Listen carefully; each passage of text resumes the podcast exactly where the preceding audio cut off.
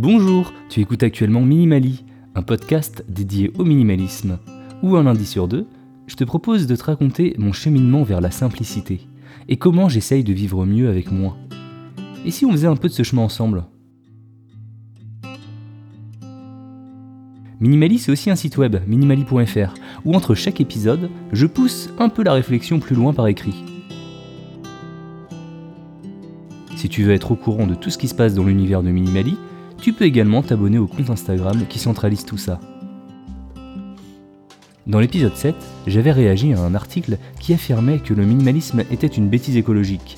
Et j'ai envie de faire un épisode un peu dans la même veine en répondant à deux autres critiques que l'on peut parfois rencontrer sur internet à propos du minimalisme. La première, comme tu peux le deviner avec le titre de l'épisode, c'est la phrase Le minimalisme est un problème de riches. Car oui, quand on est pauvre, qu'on ne sait pas si on aura assez d'argent pour se nourrir jusqu'à la fin du mois, on va pas se désencombrer du superflu. On vit déjà une vie simple avec seulement l'essentiel autour de nous. Alors quand quelqu'un applique cette simplicité de manière volontaire et commence à se désencombrer de ses affaires, c'est parce que cette personne a vécu dans la surabondance pour en arriver là.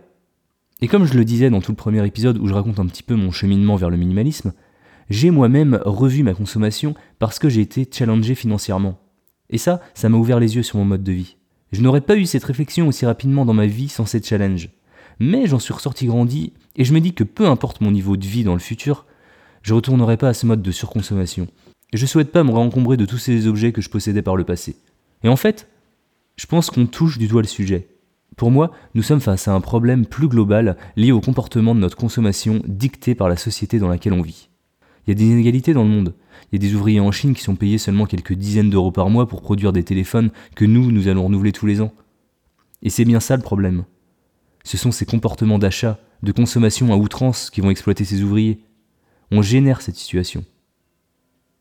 Je suis peut-être un peu utopiste, mais ce que je veux dire par là, c'est que si nous consommions seulement le strict nécessaire, qu'on arrêtait de balancer les objets qu'on n'utilise plus, qu'on essayait de leur donner une deuxième vie, eh bien je pense que la situation globale pourrait évoluer. La nécessité de réfléchir à un mode de vie plus simple concerne les sociétés de consommation, avec les personnes qui consomment à outrance. Le fait de travailler sur la simplicité volontaire est une manière de faire notre part. Notre part pour limiter notre participation à ces choses-là. Et du coup, je me demande bien ce que pourrait être la solution des personnes qui émettent cette critique sur le minimalisme, qui disent que c'est un problème de riches. C'est quoi la solution? C'est de continuer comme on fait actuellement? C'est de consommer à outrance? Pour moi, la poursuite d'un mode de vie plus simple, c'est loin d'être futile. Et c'est surtout vrai dans notre société où nos valeurs sociales, elles sont liées à ce que nous possédons et non à ce que nous sommes, à ce que nous accomplissons. Et donc quand on va à contre-courant de ça, quand on remet cette norme en cause, c'est une démarche plutôt courageuse, moi je pense. C'est pas un caprice de riche.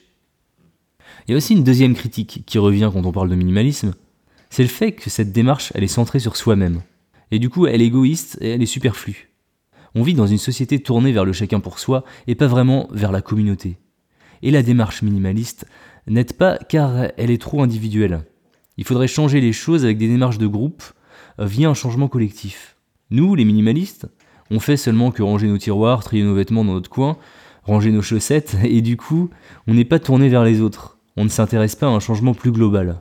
Donc ça, c'est la critique.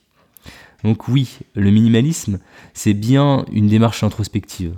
On réfléchit à comment simplifier notre vie, notre propre consommation. On réfléchit à la place des objets dans notre vie. Mais pour moi, une démarche introspective, c'est pas incompatible avec une démarche tournée vers les autres.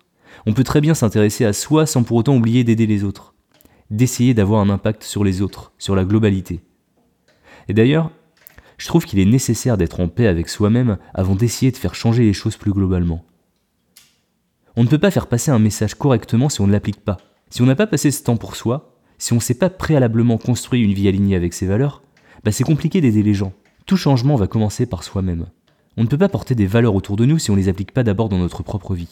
Comment convaincre les personnes autour de nous de s'engager dans des actions collectives, dans des actions écologiques, engagées, si on ne fait rien de notre côté qui n'applique ces valeurs? Comment changer les autres si on ne change pas nous-mêmes?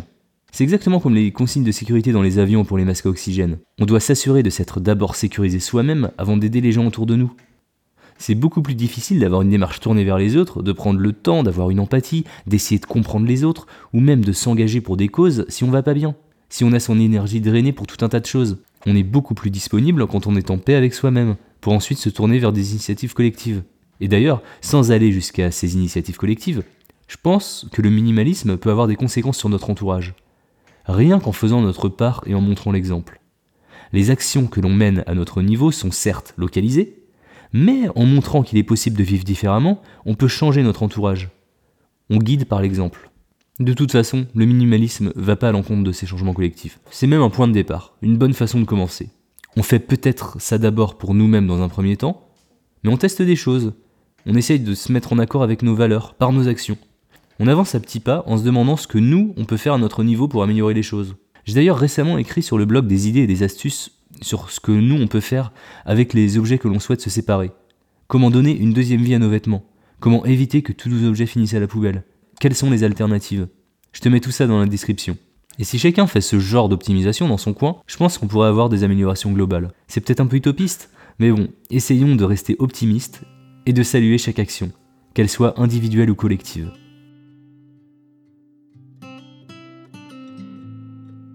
Voilà, c'est terminé pour aujourd'hui. Si le sujet t'a plu, n'hésite pas à me le dire sur Instagram ou par mail sur hello@minimali.fr ou encore en me couvrant d'étoiles sur Apple Podcast. Minimali, c'est un podcast et un site web avec zéro pub. Tout ce contenu est gratuit et prend pas mal de temps à produire. Mais j'aime ça et je prends pas mal de plaisir à prendre le micro pour discuter de tout ça. Si tu veux me soutenir, tu peux t'abonner au podcast et surtout en parler autour de toi pour faire passer ce message. D'ailleurs, en parlant de s'abonner au podcast, Minimali était déjà présent sur Apple Podcast et Spotify et on est maintenant arrivé euh, il y a quelques semaines sur Google Podcast. Les utilisateurs d'Android n'ont donc maintenant plus aucune excuse pour ne pas simplifier leur vie. Sinon, tu peux aussi me lire sur minimali.fr. Il y a toujours de la lecture entre chaque épisode.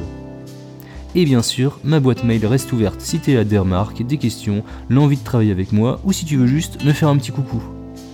En attendant, je te souhaite une très bonne semaine et à très bientôt.